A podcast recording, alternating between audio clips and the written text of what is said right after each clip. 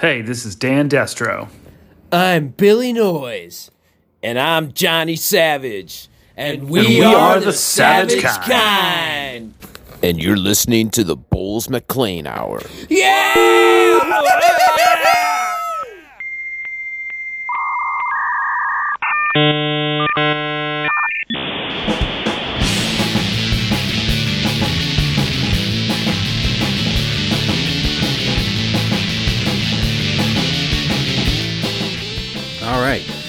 Thanks for joining me here for the Bulls McLean Hour. That little intro is by my buddies, uh, the Savage Kind. Uh, Johnny Savage, formerly of the Savage Bastards, uh, who provides a lot of my intro and um, and, and interstitial music throughout the program. They uh, have a new record out called Love Songs for Bastards. I believe it's at Murder Cow Productions on Bandcamp. And if there's anything else, I will definitely uh, I'll, I'll definitely put it perhaps in the comments as well as uh, at the at the end of the program. So we have a program today. We are talking with. Uh, I'm going to have a conversation with my old friend Matt Willis Jones, if that's his real name, and I happen to know for fact that it is. He uh, he is an artist. He is a director. He is a writer. Uh, these days, he's based in Mexico City. He he he does an extraordinary. He does this extra, these extraordinary portraits um, that I, I believe they are for for sale. That he, he can he can basically uh, uh, do a, a collage or or interpretation of, of a of a photograph that you submit to him, and he, he makes them in extremely high quality. They can be blown up to the size of a wall. I I'll, I'll, give you all the pertinent information um, through uh, through either the outro or in my comments and what have you. Matt and I go way back. We were good, good friends in the 1990s when we were in our 20s. Uh, so uh, we uh, haven't really spoken that much, uh, aside from just uh, you know internet chatter, you know, through IMing. Um, it was really the second conversation I'd had with him since 2001, I would say, and uh, even the one in between was just a very quick like a, a, Facebook FaceTime uh, chat I'd had with him right before I decided let's do a podcast. So I got him on. I have got to apologize. Bella, stop protecting us. Bella, it's not necessary. Maybe it is. Let me see what's going on here. All right, sorry for that. Uh, sorry for that. It, that very rude in, interruption, Bella. Very rude that um, anyway so back to the show. Uh, i'm with matt willis jones artist writer director uh, very talented very talented when i went to school with him in columbia college in chicago illinois. We both lived there in the in the turbulent 1990s when uh, when when nothing was really going on in this country politically aside that we had a president that um, fucked an intern you know with a cigar or not whatever it was, it just seemed very, very, very mild. Anyway, so here is my conversation with Matt Willis Jones.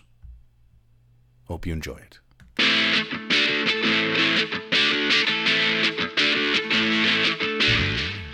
So um, yeah, uh, really fun times with you guys over there. Been keeping track of how everyone um, doesn't seem to understand that Kamala Harris is never going to see the inside of that building. Why is that? Yeah, you're not going to get rid of Trump. It's it's Oh, you think so? It's- It's interesting. of course not.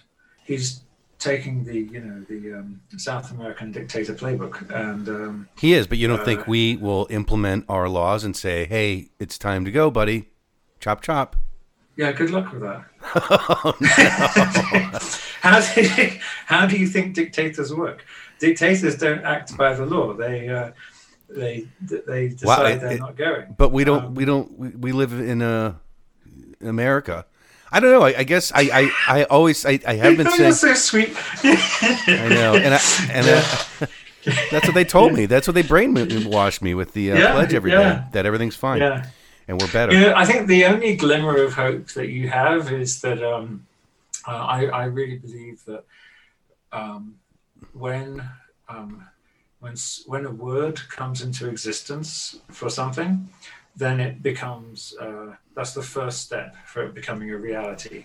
And so, like um, the biggest problem that happened in British politics in the last few years was Brexit. hmm And the big mistake was inventing the word Brexit. Mm. And before that word was invented, it was very difficult to talk about the whole thing. The whole thing seemed ludicrous, and why would we want to do this? hmm But then suddenly it became this thing, and it was given a name, and so people could talk about it, and then it, then you could choose: are you going to do it or not?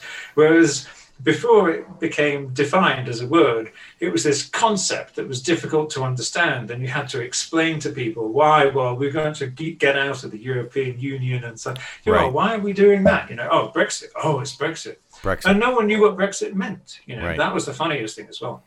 There was different type. There was a hard Brexit, a soft Brexit, a red, white, and blue Brexit. I'm not joking. There really was all these different types of Brexits. Wow. And way back in the day, it was the big joke of uh, people asking Theresa May, who you might remember was uh, like the demented crow who was in charge at the time, Okay. and um, she would say uh, uh, she was asked what what is Brexit, and she would say Brexit means Brexit. And we're like, well, what is I, I do remember that. anyway, so my only, I think the only glimmer of hope that you have is that recently Trump has started to use the language that imply that he's uncertain. Yes. And um, so, uh, you know, that, that, that to me, that's the, he's dealt himself the killer blow.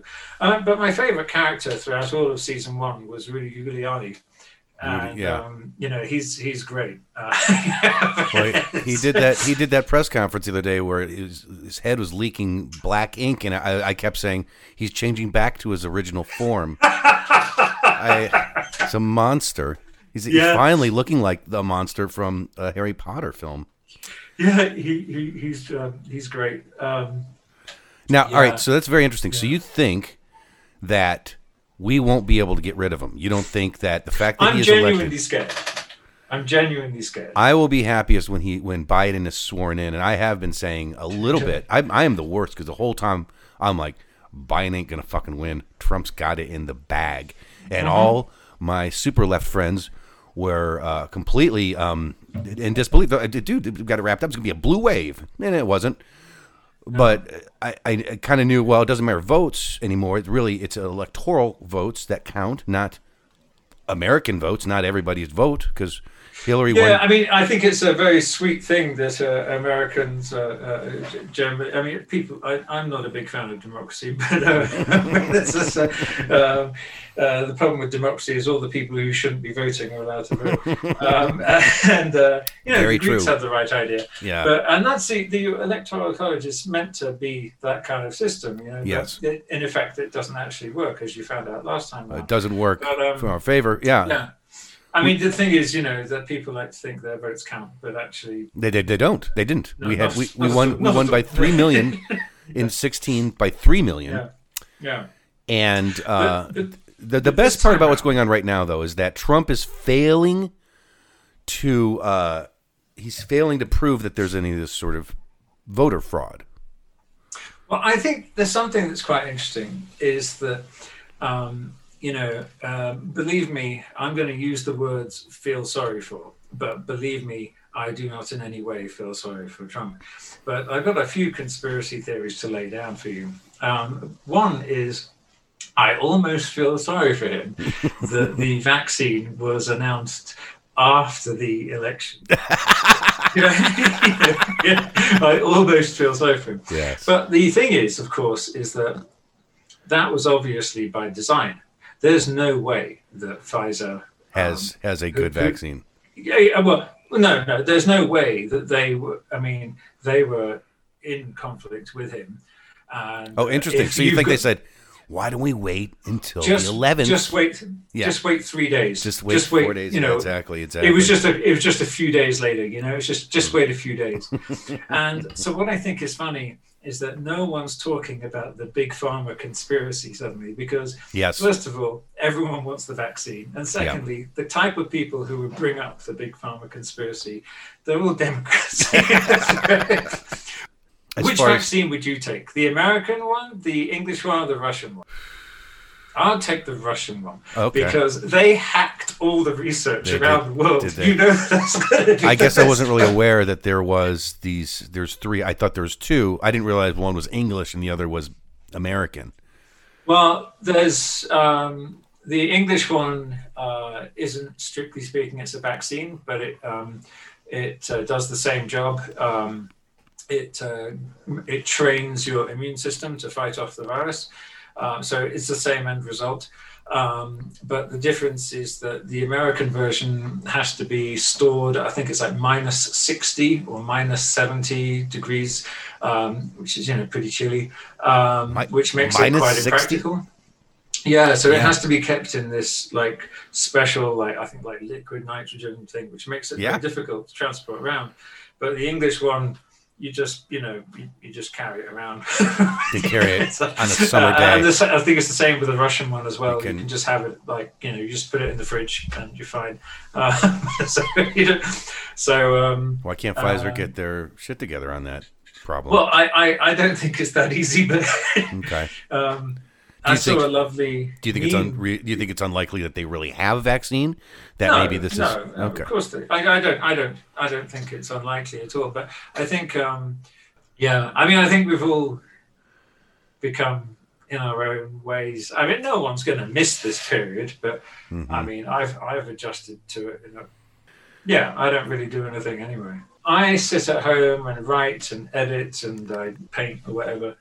Yeah, I don't have much uh, interaction with the well. I don't have a great deal of social life. So, and most of the people I know are all over the world. So I, you know, I end up. Uh, I know very few people. You know, a handful of people here in, Mexico, Mexico City. City. And it's true. I, I, you know, it's it's nice to be able to have people around, but I, I haven't really noticed a great deal of difference. To be honest, Sure. the one, the biggest difference for me has uh, been that I've been much more productive this year because I've um, not because I've had more time, but because I haven't felt so guilty. Because you know, there's a very thin line between what I do hmm and what all of us do as creative people. There's a very thin line between what we do and masturbating, you know. And I've always felt quite guilty about working on my own stuff, and it's like you know, shouldn't you get a real job? You know. Um, hmm but now, with everything that's been happening, that guilt has gone. And I've been able to work uh, freely. Freely. But now I feel guilty about the fact that I'm able to do more than other people who are complaining all the time. hmm But like- on the subject of masturbating I I like- would like, and creativity, I would like to tell you one thing because I've developed this theory about filmmaking and writing. Yes. And basically, you know, when I was in Norway, I was making a lot of movies, uh, short films. Okay. And um, then uh, uh, I had this uh, opportunity at Warner Brothers, and it fell apart. And Oh, uh, I. what was uh, your you know, opportunity at Warner Brothers? Well, I was sitting there across from the vice president of Warner Brothers TV and this uh, other executive, and they're telling me that um, they were going to produce my show for uh, uh, uh, two million an episode. Wow. Uh, 12, What? 12, 12 episodes, single camera, set based production. Sure. And um, we, after like five weeks of meetings and phone calls, eventually they said to me, "Look, this project's it's just too weird, and we can't find a, a place." What did he say? It was too much, um, too much on the fringes. He says too it's too much on the fringes I think that's For- all that works nowadays. Yeah. to put in a Warner Brothers box.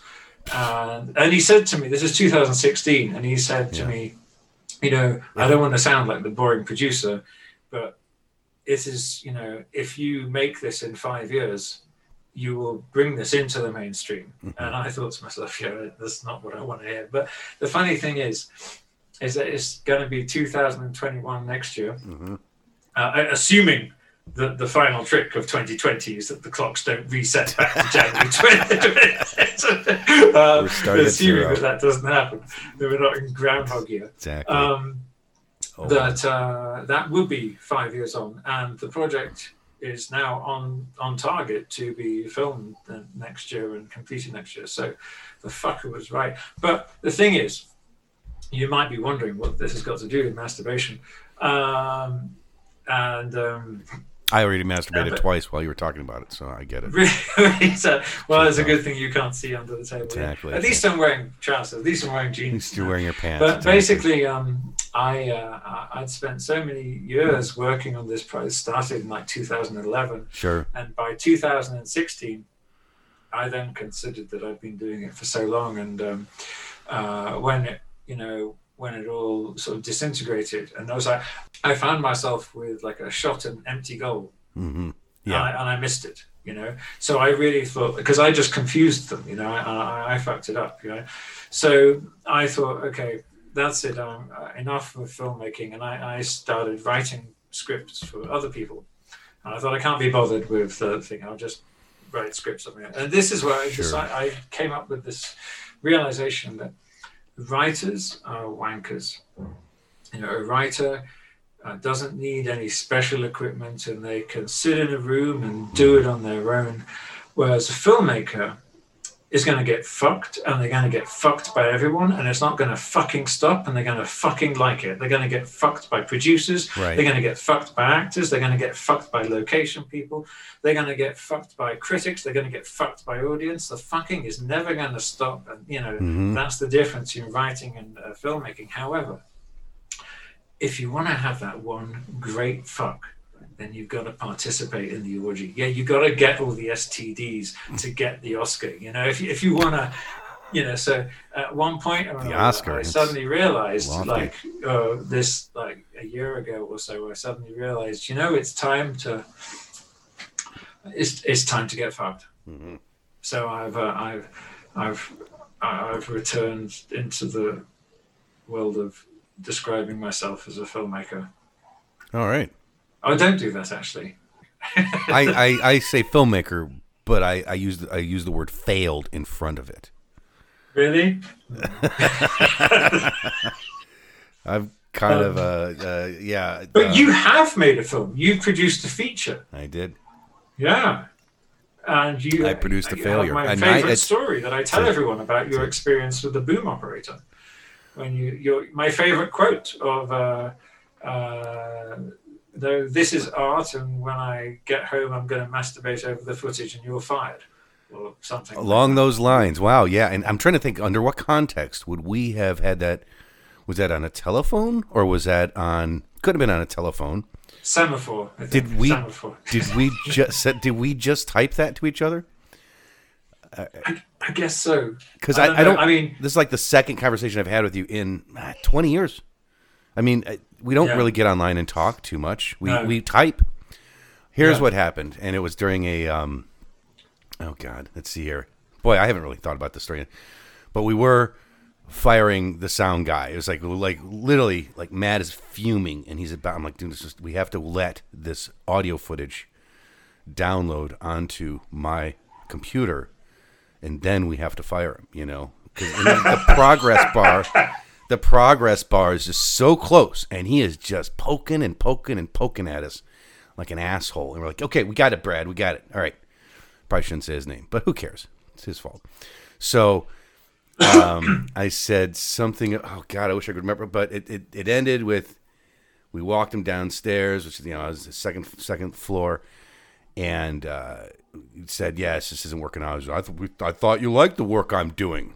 No, it's you we don't like. Yeah, the audio's fine, and it's our gear. It's not even his gear. It's our mic. It's actually his box. It's our mic. We're like, no, it's it's you. It's your shitty attitude. You know, you you really crossed the line this time. He basically started squabbling with the actors about something, and then the actor got pissed off and all that, and said something to Matt along the lines of, you know, you're just doing this so you could get together with girls or something like that. And he's like, what is, what's he talking about? I got all kinds of fucking girl problems. You know, Matt is on OK Stupid and dating sites and hooking up and doesn't have any problem getting girls. God, I wish I remembered. And now, is it, how, how could the story fade? I said something like, uh, oh, here's what I said. I said, uh, and this at this point, I am upstairs and I am opening the window and I'm yelling at him while he's getting into, I believe, a cab because he didn't have a ride. Um, he didn't have a car, and I said, "You forgot about the sex scene. We shot that ten fucking times."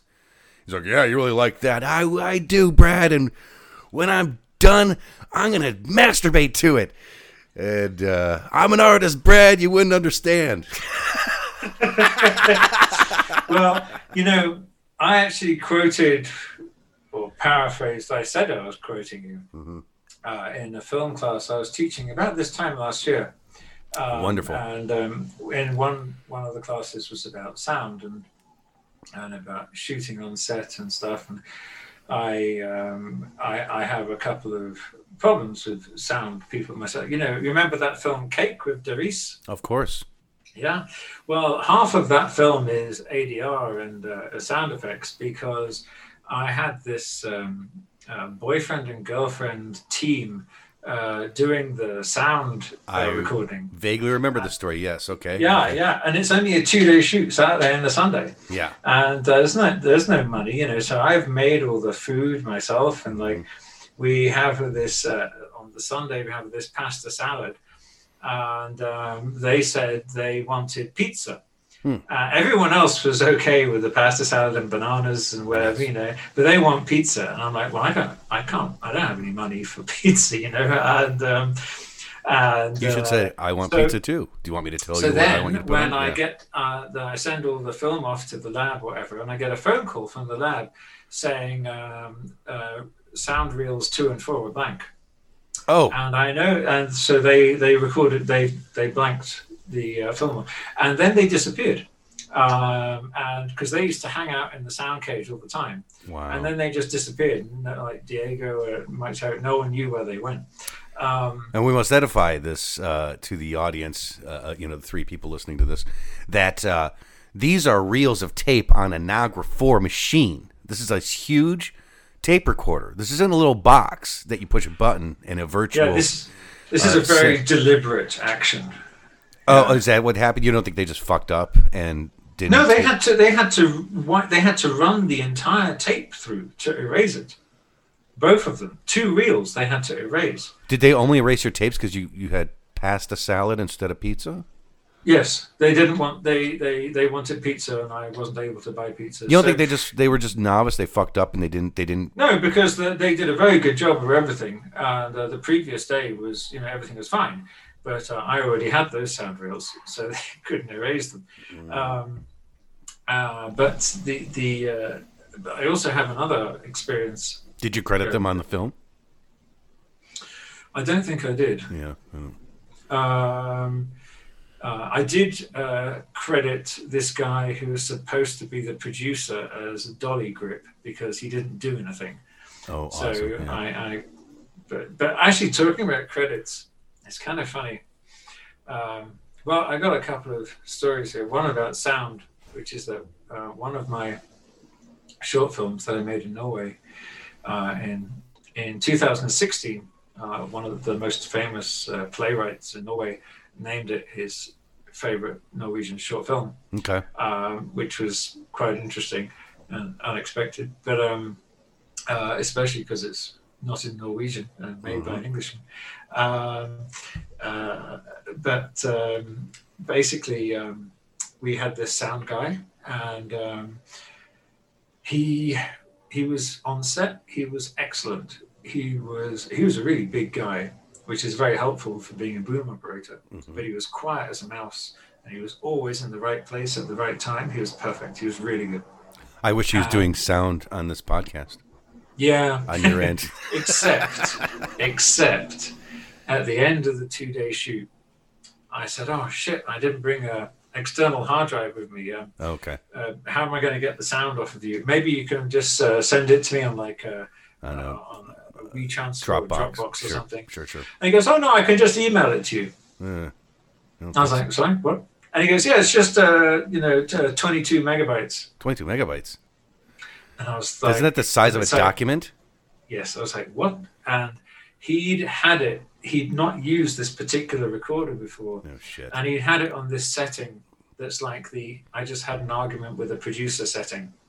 So it was like two days of sound recording. And it sounds like it's being recorded in a, uh, on a mobile phone in a bucket. it Well, sounds it's like it's literally But- underwater. Wow. But then, uh, um, uh, then that night, um, he um, he phoned me up and I was completely devastated by this. Sure. I'd done so much work, and we'd shot this on the red camera, and my everything was, you know, really. Uh, it was a very interesting. We the location we were using, we didn't really have permission to use it, and it was an office, and A cable in this it? was 2013, I think, or 2004, early 2014.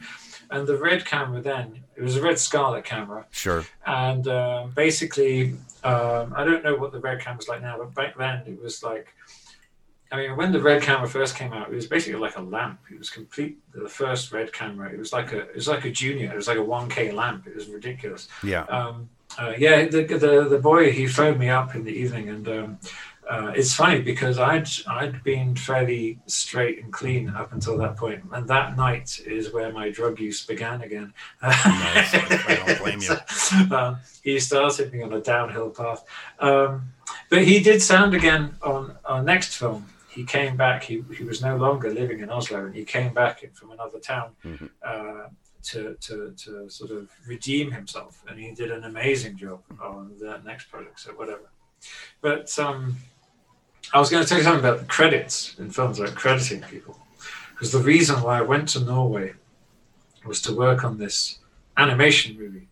It was a feature film, had Woody Harrelson doing the voices and stuff. It was a really big cast. I remember that thing. Yeah, Yeah, I, I remember yeah. that. I remember the trailer.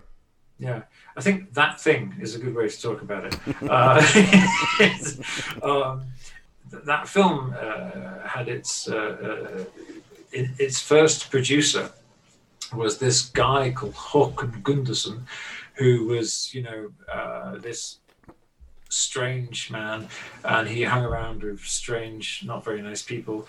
And he was a born again Christian and a weird guy. And the film had drug use and sex, and it was a CG animation. It had a cum shot in it. You know, it's like I yeah yeah. um, and um, anyway, uh, and he was like anti-drugs and anti-sex, and it was weird. He was producing this film. He wasn't he was- anti-paycheck, is what it was, though. well, that's the funny thing. He was a con man, and he. Um, uh, I first was working on the film in London, Mhm. but he bankrupted the studio to the tune of like one and a half million pounds. Uh, another uh, producer took over. It's a long and boring story, even longer and more boring than I'm making it now. But the thing is, is that just the other day, the director of the film, who I get along with very well, Sure. uh, sent me a newspaper clipping. And it's, uh, he was like, in case you ever wondered where Håkon Gunderson got his money from. And it's a picture of this horrible man walking along with Jeffrey Epstein. Oh. Yeah. my God. it's like walking along with his buddy. And it's like, okay, all part of the same world. Anyway, Wow, interesting. So he was a uh, a super Christian, a super annoying Christian, and then also he was chummy with uh, Epstein. Yeah, well, So obviously- I, sorry, I, I forgot the punchline to this is that he um, he was demanding, or at one point he slammed his fist on the table in a meeting and said, "This is my film," and it's like uh, I, understand. So uh, he was the producer. Yeah, but it was an entirely inappropriate film for him to produce, you know, because he was like a born again Christian and all Right. this stuff, you know. And that was just And his. the writer director is this uh, underground comic book artist Mm-hmm. Norway, you know, and it's all sex, drugs, and rock and roll. And um, uh, uh, yeah, he, he was like, this was the film that was going to make Håkon Gunderson, uh, you know, a big No. producing name. You know? Yes. Uh, but actually, what happens is um, his name was in the credits in small print uh, after the cleanup. Awesome. Awesome. Yeah. And I saw the film in uh, on my own one day in a, a small because it was in uh, the English version with Woody Harrelson and Jim Broadbent and Carl Okay. And Yeah. What what happened to that Um, movie? What was the name of the film? And I guess it was a stoner CGI movie.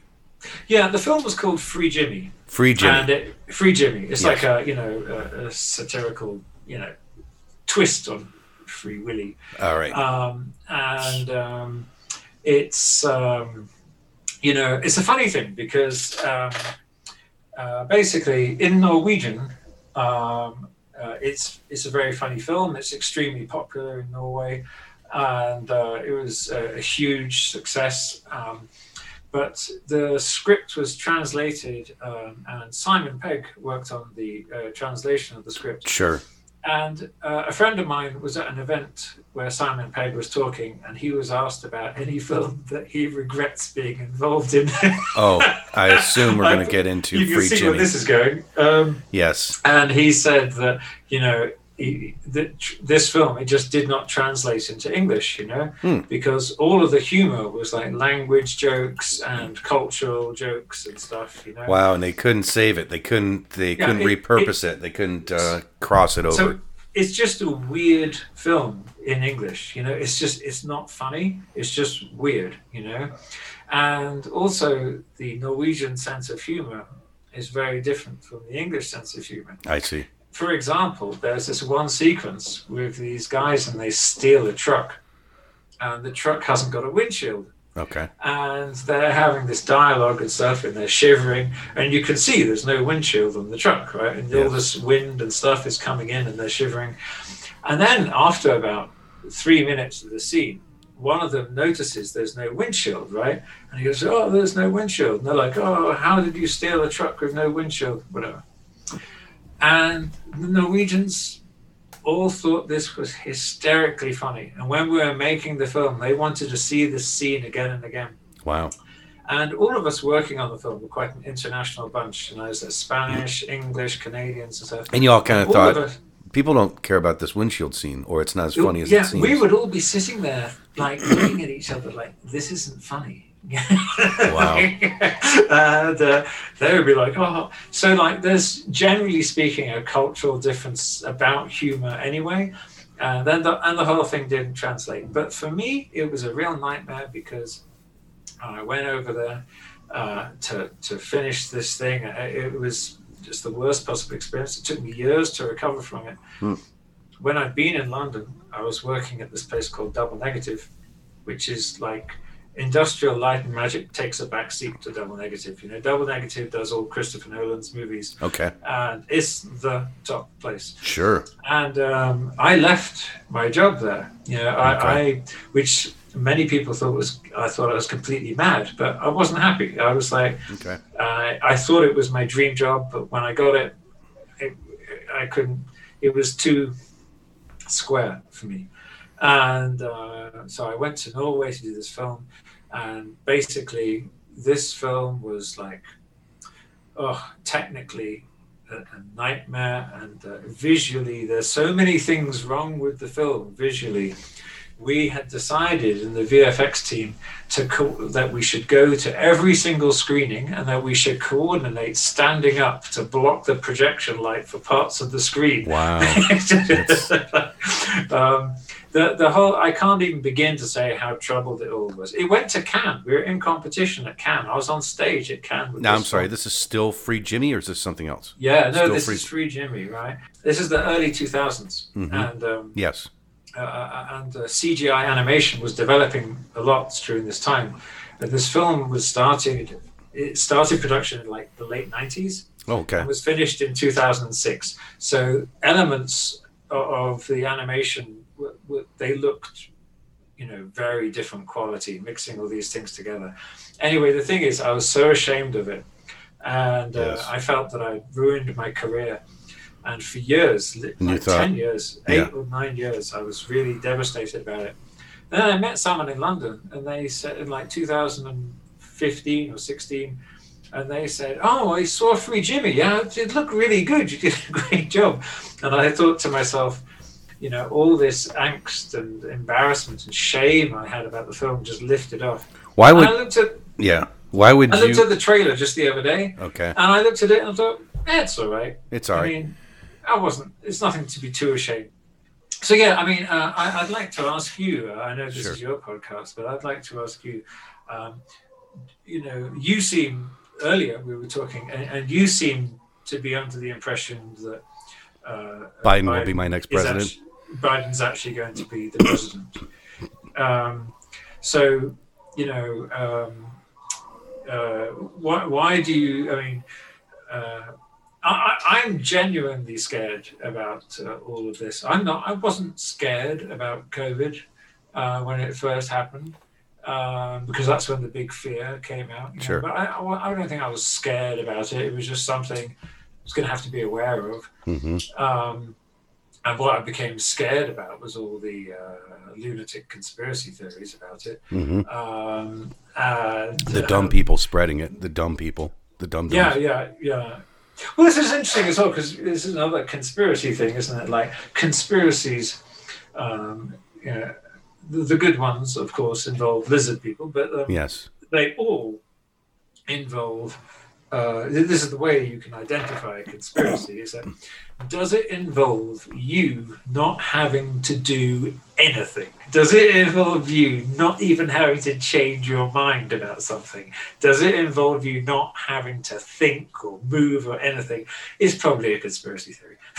probably it's like um, uh, so. It's like with uh, I had I've thought a lot about these things lately. About, you know, people are about, oh, I've got my rights. You know, you're Yes. taking away my freedom. And I think that you know, freedom is uh, the ability to choose to do what you don't want to do. You know, that's actually what freedom is. It's the ability to uh, not uh, uh, go along with the lowest possible energy hmm there's this idea that well it's not an idea that the universe is forever spreading entropy is increasing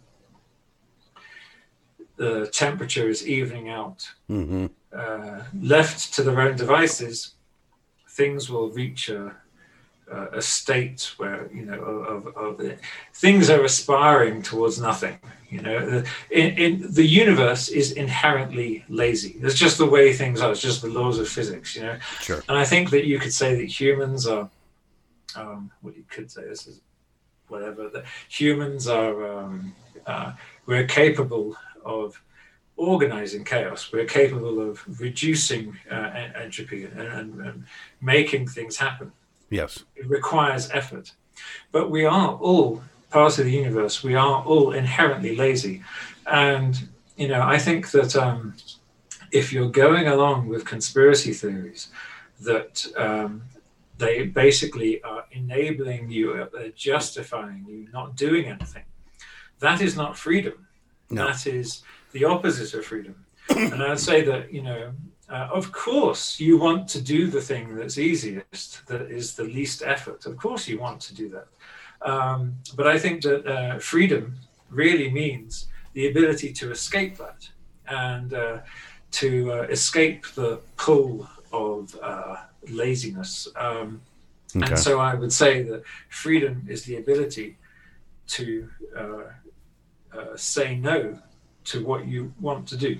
Uh, and so I would say that freedom is the the ability to do the hard thing, not the herd thing. You know, and uh, people might uh, misinterpret this and say, "Oh, well, uh, it's very common now. People are talking about people being sheep and uh, following the thing Yes. wearing the masks." Yes. It's like, well, actually, it's the other way around because wearing the mask is actually the hard thing to do. Yes. And the herd thing is to go along with the conspiracies. And, and you know, it's such low rate, cheap conspiracies. They don't even involve lizard people. Like you said, you know, Yeah. these are like really. Yeah. Walmart, bottom shelf Walmart conspiracies that people are picking up. Um, Yes. and um, yeah, so uh, uh, that's my uh, uh, words of wisdom for today. Um, well, this is, I don't know. Boys and girls, that's our that's Matt uh, Willis Jones's. I, I mean, I guess I you know obviously. I told you I was a wanker. Yeah, there you go. This is this is uh, classic uh, writers being wankers. This is right exactly, Uh, proper yeah. masturbatory bullshit. Yeah. You're proving it. Hey, you know my favorite concert I ever went to was with you. Yes, I We know saw it. the Who. You saw the Who, and you, Yeah. I love that. I remember that show A very well. childhood dream. It was my third time seeing the Who. As your first. yeah, my and my time. only. Um, Yeah, and, well, obviously- uh, yeah, I, I've never been at a concert before where in, it was in the. Where, I'd never been. I'd never had an experience at a concert where I where it was totally packed and Mm. I turned around and there was no one behind me. Because we were right at the back. We were in the last row. at the top. Yeah, the best seat in the house, away from so no one's behind us. No one's. uh I do remember that show. I remember you not knowing a lot of the songs because I don't think Who's Next was as big of a hit in your country. That's correct. And you said, you said, correct. I don't know these songs. Are you fucking kidding me? This is the shit they play on the goddamn radio every goddamn day. I can't, I don't even care they're playing Behind Blue Eyes because I Yeah. fucking am sick of that song. And you know, Yeah, I, I- and, and yeah, I was like, do you not know who's next? Because that's the one that after when the Beatles broke up, basically the that's what the Who needed to become superstars. They need the Beatles to break up. it's strange. I was really out of the um, mainstream. Um, well, you know how I was living. Sure. We were in the loft with, you know, Justin and doing acid all the time, living in our What's own what's world. up with the Ferdinand Loft? Do you think? Any any ideas? Do you do you keep in touch with uh, people that we you lived with? Um, no, I did have a brief contact with Justin, Okay, uh, but that was a few years ago. sure. And I was astonished and amazed that, you know, I don't know, that he was still alive or something. I don't know. Okay, Um, and um, uh, no, I, I, um, I don't know any of the people. All right. Let me uh, let me edify I think, my about, I think about it. let, let me edify my a um, my audience. All right, boys and girls. Uh, in the uh, late '90s, in early mid '90s, right? Uh, you and a handful of our friends lived in a huge uh, middle of nowhere loft in Chicago. And Six one and thing, half thousand square foot. six and a half, all right, six and a half thousand square feet, huge. Um, it was a beautiful loft. We had parties there on a very, very regular basis. And the best thing was that the uh, the guy that mainly that uh, I guess lived there, or he certainly didn't own it. I guess he rented it. Was a projector, was a, a cinematic projector repairman and projectionist. So he had cobbled together an entire projection system, and we had illegal screenings of certain movies there we he would smuggle prints because we all worked we all worked out of the village north and south movie theater at the time right Yeah. so he would smuggle a print out and we'd have these sort of illegal screenings of new movies or or older movies sometimes whatever there was playing because the village would play a lot of retro movies so um the very the first Matrix the matrix pre- uh, premiered uh, uh, in our loft space. oh did it how did it that had its because Justin, he, you know, the the film reels would be delivered to the cinema. Well, he he would uh, take the reels. yes Uh, he would bring them to the loft. He would string up the film, hmm and then we would watch the film. And then he would take disassemble the reels, Disassemble it and back to bring it back to the theater. cinema that night. and assemble it he'd have to assemble put it back on the platter Right. Okay. He'd yeah. have to reassemble the whole goddamn thing. It was a lot of work for him yeah, for, for to, Yes, to entertain absolutely. people that didn't pay. None of us Yeah. paid. So the first time I saw I- first time I saw but I- Phantom Menace was at one of these illegal screenings. He Right, had smuggled out. No, I'm glad I didn't see it. I'm glad I saw it with people. I glad I think I could smoke cigarettes during it for crying out loud. What do I care? Fuck George Lucas and him. Yeah. And um, so we, we watched that. I know that he uh, he was really a big fan of. I wanted to heckle. Uh, I, he brought in um, what's the Tim Robbins movie where he's a Vietnam vet? Jacob's Ladder. yeah, I don't this- like that film. There's a, I don't mind I that it's- film, I but think it's, it's not that I don't like. I think it's overrated. it's not all right. Fine, I think it's cute, but Yeah, it's- Justin, it's all right, it's all right. the guy who ran it, loves that movie, and apparently Macaulay Culkin. Macaulay Culkin, the the, the fine thespian that he is.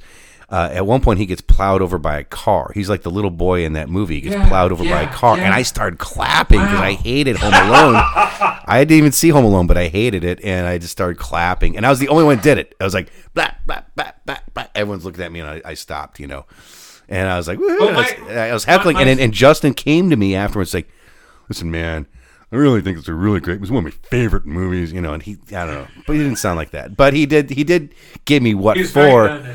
He was very earnest about a lot of things, and he was very earnest about not like mean about not liking me heckling uh, the cinematic masterpiece that is or is not Jacob's Ladder. Well, my favourite uh, anecdote about that screening uh, setup was that um, uh, there was, uh, for a while, uh, we had the wrong projector lens for the throw to the screen. Sure. So uh, the sides of, for, you know, we, we did eventually get this fixed, but the Sure. sides of the image were chopped off. Yeah. So uh, we watched um, uh, David Lynch's Oh, Ost Lost Highway. Obviously. Yeah, yeah, yeah. That would have been. Ost, Highway Because the L and the Y were cut off. Ost and when the title Highway. came across the screen, it said Wow. Oh no! Wow. um, What are you gonna do? I love that movie, but yeah, exactly. That's hilarious. It's exactly what would have happened. It was very cobbled. I mean, we had like lawn seats, and some of us had to sit on the ground. And you lived in the loft for how long? uh, I was there for about a year. Okay. I think about a year. But uh, the, the Justin's Loft, we had some interesting people coming in and out. Well, we had some crazy parties there. It was just crazy parties that interacted video and performance art, and it's just Yeah, I, I miss those. I miss those days. always And the so thing is, strange. There was, there I'd was be- no documentation because we never, you know, it was the '90s, so no one took any. There was no selfies. There was no, you know, none of us bothered taking snapshots. No. those kind of If we people, had a so- video camera, we kind of were sparingly using it because we had to pay for the tapes and had to carry a bunch of tapes around with, with you. You know all that kind of crap. exactly, yeah. So, So- there was no uh, just taking footage for the hell of it. No. Um, so there's very little. Uh, I don't have a single photograph of me in that loft, for example. I don't have a single photograph of that loft. I know. Wow. no- Yeah, I don't have any photos from that era. Yeah. Your dad died of a brain tumor, as I remember. I, I love. remember that? Oh yeah, yeah. You know, your dad uh, worked on the um, piece of machinery that tested people for brain detected brain tumors, and he ended up being the first person that it, they well, not, used it not on. the first person, but he he uh, an early yeah, an early patient of a person who was a recip- Yeah. recipient of this. Oh, good! I worked on this machine. Well, yeah, got, said, we got we got some said, bad I- news. He, it he works. Said, when I designed this machine, I never thought it was going to be used on me. Yeah, Wow, that's you did? amazing. Yeah, yeah, and that being said, you told me that, and back in the '90s, this mid '90s or late '90s, incredible. you had a big welt on your head, and you Wow. said, and I go, "You're a goner." I literally thought that because you told me the story of your dad, brain tumor, brain tumor device, this that, and then you had this big. It looked like when when in, in a Tom and Jerry cartoon when they whack Yeah. someone on the head and they get that Yeah, big bump exactly, with no hair on it. You had that in the middle of your hairline in your twenties. I'm like, you're a Well, goner. I'll tell you something funny about that bump. That was called that was a cyst, right? It was Yes. a big cyst. And when I was like uh, I don't know, like ten years old, I felt this bump. It was quite small at that time. It was like a like a bean. you know, Wow. like a- and I went to this doctor. I was like ten or eleven years old, and I said, oh, "I'm worried about this thing." And I went with my mum, obviously, and uh, the doctor said, "Oh, there's nothing to worry about." He said with this wonderful bedside manner, he said, "It's nothing to worry about. One day it'll grow to be the size of a golf ball, and you'll have to have it removed. But until then, it's fine, right?" Now, you don't want to tell that to like a ten-year-old. No, kid, that right? that's that's So- there's too much imagination. Yeah. yeah, exactly. But then, like in my, it, it didn't really. It, it, throughout my teenage years, it didn't really grow very much. And then one day, I'm on the London Underground, and uh, uh, there's this man in front of me, and he's bald. And in the same spot where mine is, he's got this thing, and it literally is like the size of a golf ball. It looks like how to get ahead in advertising, but on his fucking head. And how old was he? Would you say? And you probably I would say he was. I would. Well, when you're a teenager, You can't anyone, tell what people. Everyone seems like an old man. You know? Yeah, he was probably in oh, his forties yeah. or something. You know, He's he's uh, he's near death, so he must be 38. exactly. You know? um, but so that scared the shit out of me. And then, uh, but I was like in, uh, fifteen or something. But then, of course, you know, by the time you met me, it was very pronounced. And the funny thing is, uh, I'm not sure how comfortable this person is with this information. I think they're a bit shy about it, so I'm not going to name them. sure. But there's someone from Chicago days who you and I both know, Okay. and um, it was a sort of a popular thing to, to mock this little bump. Oh. Uh, for example, Rallo would uh, uh, um, say that uh, he would blame the bump for my alcoholism. Oh my God. And um, so, uh, but uh, this friend of mine, I think mutual friend of ours, um, Sure. pretty sure you know him, has uh, told me the other day that he now has the exact same thing in the same spot, and he was going to get it removed. Um, and uh, it was really weird. But you know, the funny thing is, is that I had that thing removed In the uh, 90s. this- in the 90s at a hospital in Chicago for free, and I had no insurance. And I had free surgery wow.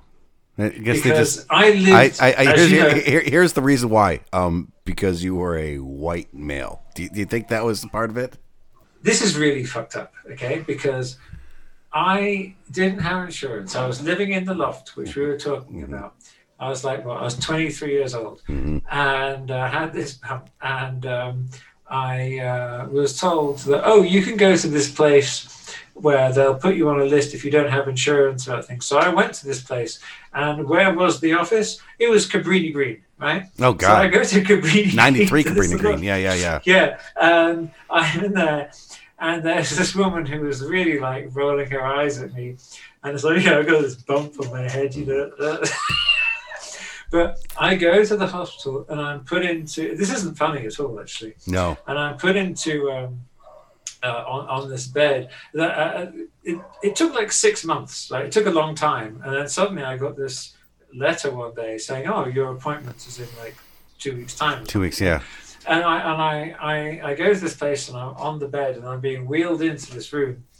Uh, suddenly there's these docs saying, "Oh, we got this guy. He's got a gunshot. wound. He's like, you know, he's like basically he's a bag of blood leading with arms and legs. You know, he's E- like, easily. he's on his way out." Yeah. And the doctors will be so, "No, I got this patient. Can't do it." You know. I'm sorry, I got to take this bump off a white guy who uh, obviously Yeah. will uh, Yeah. not be Yeah. shot uh, for. Uh, I got to perform free cosmetic surgery on Mr. Privilege. Sorry. Um, and I, I was like, okay, that's. And anyway, they gave me this thing that they refer to as milk of amnesia. And uh, Mm-hmm. I- they I think that- it. it's yeah. um. So apparently, I Is that a diuretic? Is that what is milk of magnesia? It's like a. Well, I didn't shit myself. So no, not magnesia, milk of amnesia. Oh, That's it, that, they, they of- jokingly refer to it as milk of amnesia. oh, and it So gave I was I was awake. Yeah, they, they didn't Oh. give me the shits on the table. That wasn't the purpose. I of it. see, milk of But, um, amnesia. yeah. Yeah. Here we're about to drill into your head, but meanwhile, we're the doctors? take a big shit. So the two things I remember from that experience was that terrible thing I just told you about. It was like someone who really needed a doctor being bumped off because God, no really? intended. Um, but the next thing I remember is afterwards, um, one of the nurses uh, saying to me, "Well." Because I was apparently I was awake Sure. during the whole thing. You know, Yeah, yeah, Mm-hmm. as I say, they give you the milk of amnesia, so you don't remember. And she said, "Well, it was very interesting listening to you." Wow, it's a shame there's not a fly on the wall with a Yeah. micro tape recorder that recorded everything that you Uh-huh. said. Oh, yeah. that's and off I sweet. was sent with this uh, bumpless head. So anyway, yeah, there you go. Um, All right, well, we got to wrap this interview up, Yeah, uh, boys and it. girls. Thank you very much. I'm Yeah. uh, very happy to Was be it- here with. I was going to give you one of my Trump 2021 T-shirts. Is that a thing? Um, yeah. Uh, lightly fuck your feelings. Is that what it is? Uh, Oh my god. Yeah. Anyway, um, Trump 2021. Let's try it again. I think it's very charming that you're not, a, not you're more blasé and not as afraid about this as I am. But um, Oh, Yeah. it's funny because I, I was kind of completely um not to like delve in. I was I I've been like I, I don't believe it until I see it. I don't believe it until I see it, and then everyone's like finally like my my guard has been down. Like, look, don't worry, dude. Biden's in like Flynn. yeah. Um, well, no, but Hillary lost. I mean, Hillary lost that night. And we knew that night Hillary lost, you know, Yeah, and she conceded. It wasn't like everyone's saying like everyone was like, yeah, no one liked Trump. Trump is not going to be president, but he's not going to be taken. He's going to be the official dictator in chief. Uh, I really think that Kamala is not going to see the inside of that building. It's funny But- how you say Kamala as if she. Uh, we're talking about Biden. Uh, Kamala's later. Whenever But Biden. Biden's seen the inside of that. He's seen the inside of that building before. oh, I see. and- I see. I see. Wait, you it's know, not like uh, like. And I'm fine with Biden being president on January 22nd, clutching his chest and dropping dead. And that, make, that nothing make me more Well- happier than that. But you, you'll certainly have someone kick ass in charge if that's the case. I am more than fine with. Uh, yeah, I didn't yeah. vote for Biden, and I voted against Trump. I certainly. yeah. Why do we not have Bernie Sanders in there? What the fuck's going on with this world? You, you, yeah. I blame my well, parents. as I say, you, you, uh, what a shame voting doesn't matter. All right. Well, Uh, let, us get you back to your chocolate right. lava cakes. Yeah. Uh, I love you, buddy, and keep in mind yeah. when I say that. It's been lovely to talk. I'm sorry, it is the alcohol talking when I tell you how much I Yeah. love you. That's for sure. And this is the um, coffee talking when I say fuck you. exactly. I always get care. that. Yeah. All right, buddy. Bye. See you around. Bye bye.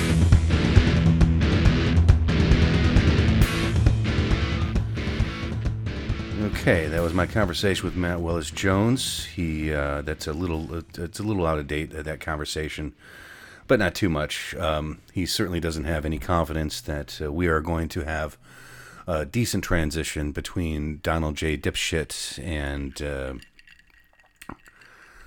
Sleepy Joe Biden. Sleepy Joe Biden. All right, uh, not to. Uh, the the other week, I was uh, my girlfriend was listening to, uh, I guess, a previous episode, and I was getting ready. I think I was getting ready to drop the uh, mixtape confessions on the Spotify, and uh, she had said uh, she in regards to the one star review of strip club, she said, "I think these things are getting longer," and I was at the time sitting on a thirty minute one star review of strip clubs. So um, let's see what we got here today. Um, because Matt Willis Jones lives in Mexico City, I thought I would read uh, strip clubs from New Mexico because the, those two places are, are identical. Now, I did go through some strip club uh, reviews of uh, some places in Mexico City, and I, I I wasn't really impressed with what I saw.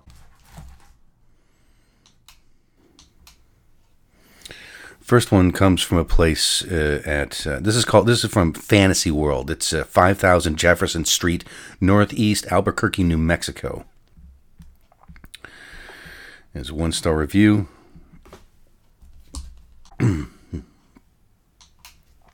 this is from Joey B. One review. This place smells like fish. Most of the girls were too high to perform. No such thing, Mr. B. There's another one. Okay, this is this is this is a good one or bad one. All right, Mr. James Lawren, L A W R E N, a year ago. Sketchy experience. The following is a detailed account of our night at Fantasy World, not capitalized. After our group of three spent $200 at the stage, we took a break and sat down trying to decide who we would get a private dance from. Not five minutes went by before a dancer approached my friend. She asked him if he might want a private dance. He declined, at least twice. She then said he would give him a back. She would give him a back rub, pushed his chair forward, grabbed his shoulders, saying, "This will be twenty dollars." God, that is really aggressive. He again declined and pushed his chair back against the wall. Her, her being said, "What do you mean you you do you, what do you mean you don't want one? You wanted it when it was free. That's not how this works. Did you think I'm in love with you or something?" Yeah, I guess he did. Obviously, I I've had one of these pesky sort of uh, entanglements before, uh, you know, and phew, yeah. Of course, you have to pay. That's how it works. Then I interjected. He said he he said he was good. He doesn't want anything. and her saying, Excuse me, I was talking to him, not you. Jesus Christ, I would be the same way. Then I stood up and proclaimed, We are leaving because of this rude girl. Hmm, I might have said something else. She followed us out, yelling and calling us all sorts of names. She even tried to get security to stop us on the way out. They- They're probably well aware of her um, not so unique tactics. Uh, we were very intimidated. We'll never be back, and I wouldn't recommend anyone going to this place. 13 people found that review helpful. Um, this is by Gerardo Ocha. Gerardo Ocha. O C H O A. And Gerardo, spelled like Geraldo. Uh, let's see. Place is nice, fun, but what is up with security trying to hustle people for parking? Maybe you all should put up a sign that you got to pay for parking. Hmm. Seven people found that helpful.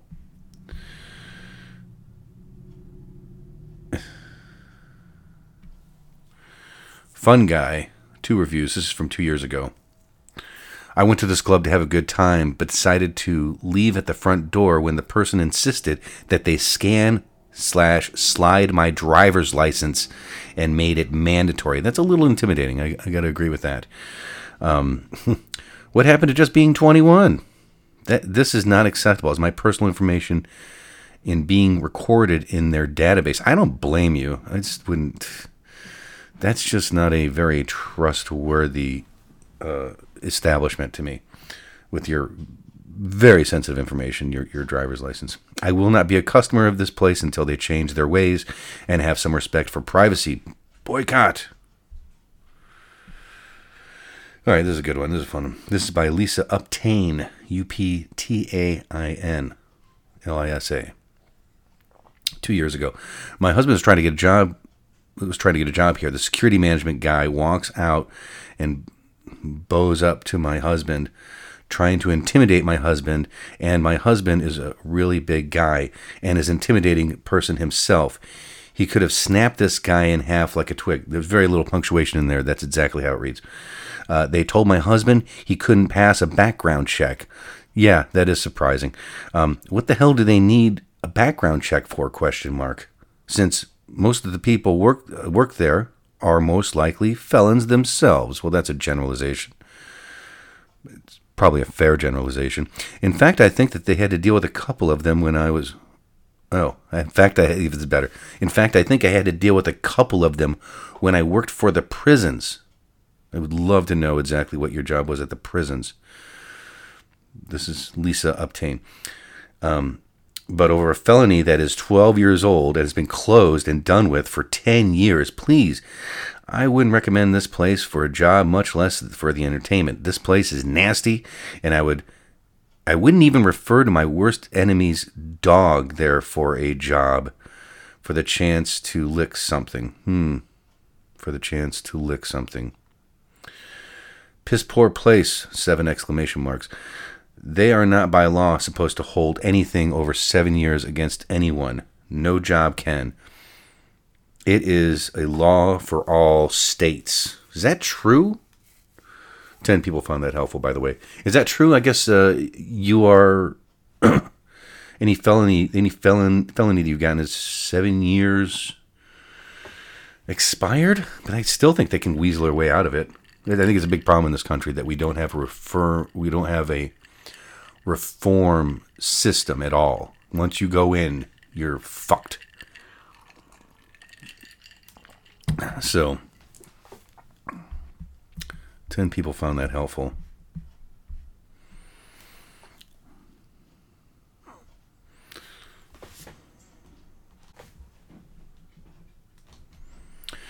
Okay, this is Greg. Um, mm, Todonzie. T O D A K O N Z I E.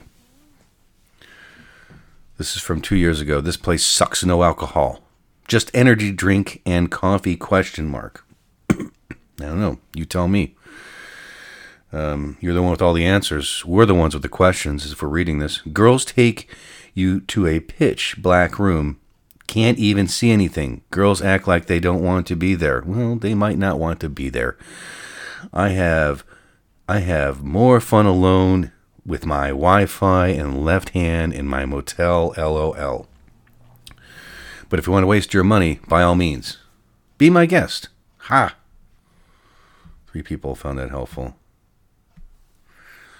Dumbass security and kids. I had an unintelligible conversation with a very stupid librarian looking girl.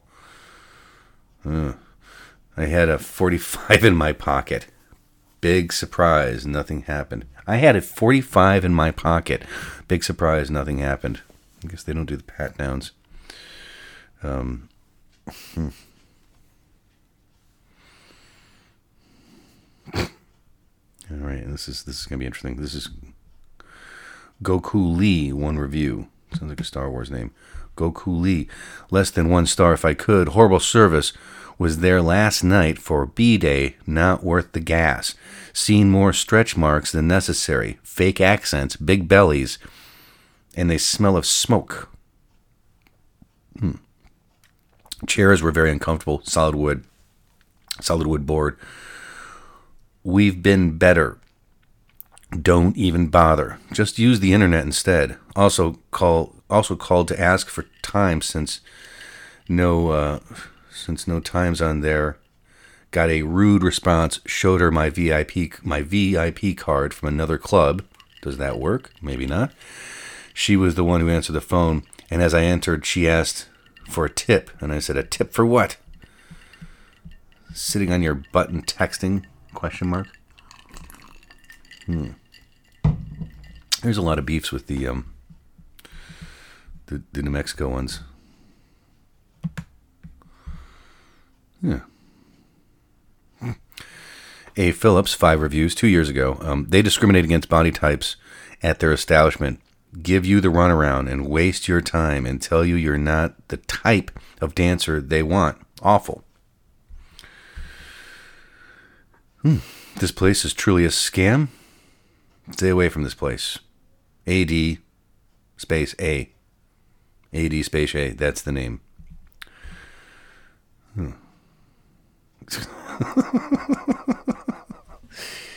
okay, here we go. And this is from Nicole Martinez. This is from three years ago. This place is just old and looks unappealing. Typically, old creepy guys seem to frequent this place. Well, Nicole, I'm gonna call. I I blame the victim for this one.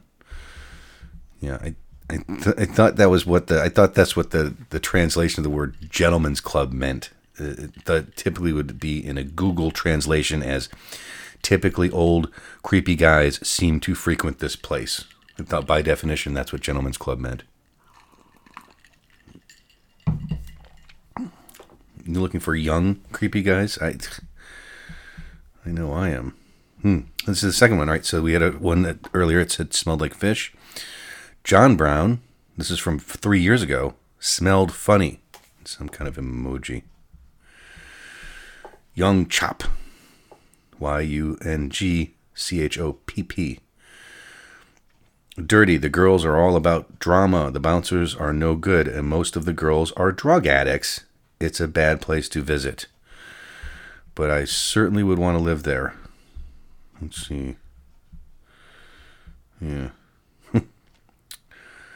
Uh, original no alcohol. Translated by Google, no alcohol. That's a problem. The rest. Uh, yeah, yeah. What are you to do, ladies and gentlemen? There's a, of, a fair amount of ladies were doing this one. Um, hmm. I like this. All right, Jewel Wells from five years ago. Rude woman who answered the phone November 1st, July 2015. I called to ask if they're open, it's in, when they're open till, and if they have entertainers. She sarcastically answered, uh, Yeah, we're a strip club in a very ugly way. I'm from Denver and have had different clubs, in quotes, all over the country. And I've been to different clubs, in quotes, all over the country. So I just wanted to know what to expect. Guess what? We will take our money to TD's North, where a very sweet girl answered the phone and answered my very simple questions. It was from five years ago. Eight people found that review helpful. Hope you enjoyed the show today. That was that was my interview with uh, Matt Willis Jones. I will I will put uh, some information regarding his artwork in the comments or something. I'm not exactly sure um, wh- what those routes are, but uh, thank you, boys and girls. That's the uh, end of uh, that's the end of the show. Oh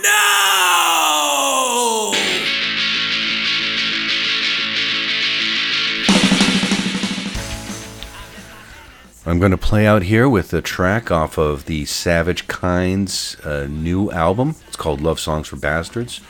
You can find it on, I believe you can find it on iTunes, although I don't even know how that works anymore. I haven't done it in a while. Um, Amazon, somehow you can get it there. You can go to Murder Cow, their Bandcamp, I believe, is Murder Cow Productions. And I think you can probably acquire the whole album for five for a five for a minimal five dollar. You can you, for five you can select your own rate, and for five dollars you can get the whole album. I gave them six because I'm super super generous. So here's a track off their album now. And thank you for joining us.